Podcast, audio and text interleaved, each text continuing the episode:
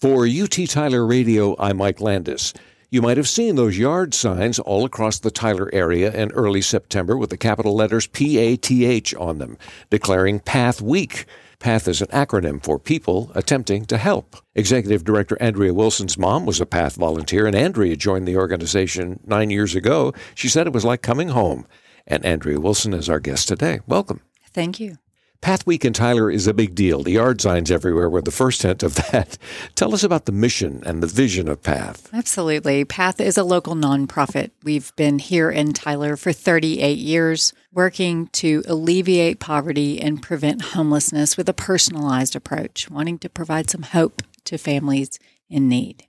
Now, Path Week uh, is a huge fundraiser for the organization. Tell us about some of the stories that were shared during the celebration dinner for that event. Yeah, absolutely. We had a guest speaker for our event, Dr. Elvis Francois.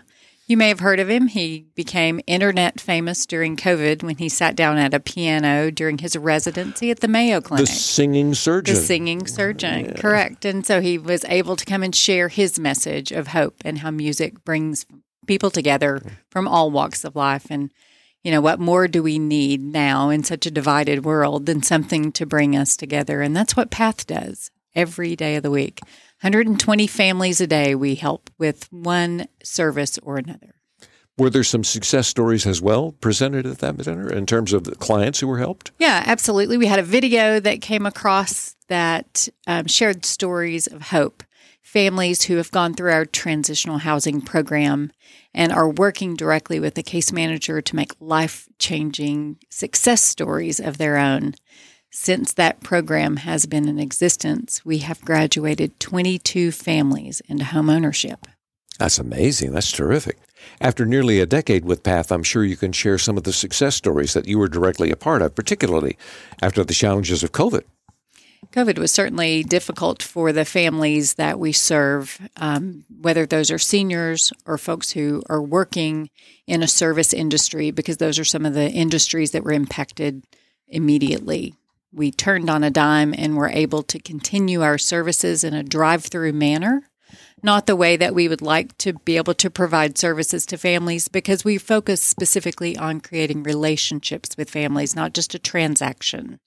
But during COVID, we made do the best we could and came out on the other side and learned so much about the resiliency of the community, the donors who stepped up to stand in the gap for those families who were suffering. And it's such an amazing community that we live in, Tyler. Did, did PATH learn a little bit about itself during that time? We learned very quickly what our staff's capabilities were you know, we serve approximately 120 families daily. We're open Monday through Thursday from 8 to 6. So in 10 hours, we were serving 120 families. Well, during mm-hmm. COVID, we shrunk our hours to five hours a day and served 120 families. So you can imagine an all hands on deck approach that we had. And so we certainly learned our capabilities. You piloted the rent and utility assistance programs, which are now the largest source of direct financial assistance PATH provides. How did that program evolve? Well, PATH owns 45 properties that we rent out as supportive and transitional housing for families. But what we learned are there are folks who are living in rental properties all over town who face a crisis in their life, a one time event that they couldn't have planned for that they were not they didn't have the savings in order to meet that need. For example, there's a car repair. They've got to get the car repaired so they can get back and forth to work. So those folks come to Path and we're able to step in and assist with whatever that expense was that they would have had to normally use their rent money to pay. Then we're able to cover that rent for them. So it's certainly a very targeted audience that we help with rent assistance.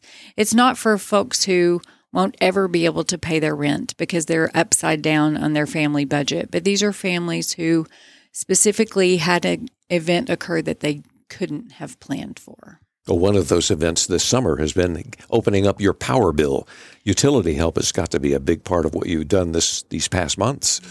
Sure. You know, in the decade that I've been with PATH, I've seen those utility bills go from an average of about $150 that they need We're now up over $300 that the typical electric bill is that comes in. We've got some great partners that partner with us to provide funding, TXU in particular. We're able to help TXU customers with their bill once a year. We have funding for other utility companies as well, but certainly electric assistance is high on the list of needs of things that folks call us for. About 600 calls a month that we get for utility assistance alone. We've been talking about Path Week. There are actually lots of ways to support the organization, correct? There are many ways that you can support Path. What you may not know is that we require 64 volunteers each week to keep our doors open. We have shifts that run from 8 to 1 and 1 to 6 in a multitude of things on a regular basis. But we also have other ways that you can support PATH. You can go onto our website. It's www.pathhelps.org, where you can donate to us for a particular cause or just something in general. The volunteer program, are there volunteers? Can just anyone be a volunteer for PATH, or is it something you need to, to train for? We have different volunteer levels. So some of them are just one off volunteer opportunities, whether that's working on one of the properties in our neighborhood, whether that is distributing coats for our Coats for Kids event, or helping through case management or reception services where you're greeting folks that are walking in our door. Some of it needs training, some of it just needs a willing hand. You were talking about Coats for Kids. Tell us about that program. When does that take place and how does it work? Yeah, Coats for Kids is a program that's been going on for as long as PATH has, where we have families who come to PATH and register to receive coats for their children because they're in need. Whether that's a grandmother who has her three grandchildren living with her, a single mom who has children, we know that coats are expensive and you can only hand me down those coats so many times.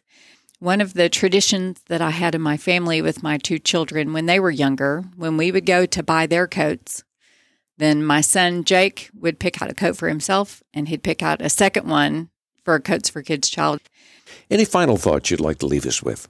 I certainly want to thank the Tyler community for standing behind Path for all these years. I believe Mrs. Windsor would be very proud of the evolution that Path has taken from the back door of her home in the Azalea district when she was feeding folks out of her kitchen to the 45 properties that Path now owns, and we're helping families transition into homeownership. Our guest has been PATH Executive Director Andrea Wilson. To learn more about the organization, you'll find a link on our website, kvut.org. There you'll also find this interview to hear again or to share. I'm Mike Landis for UT Tyler Radio.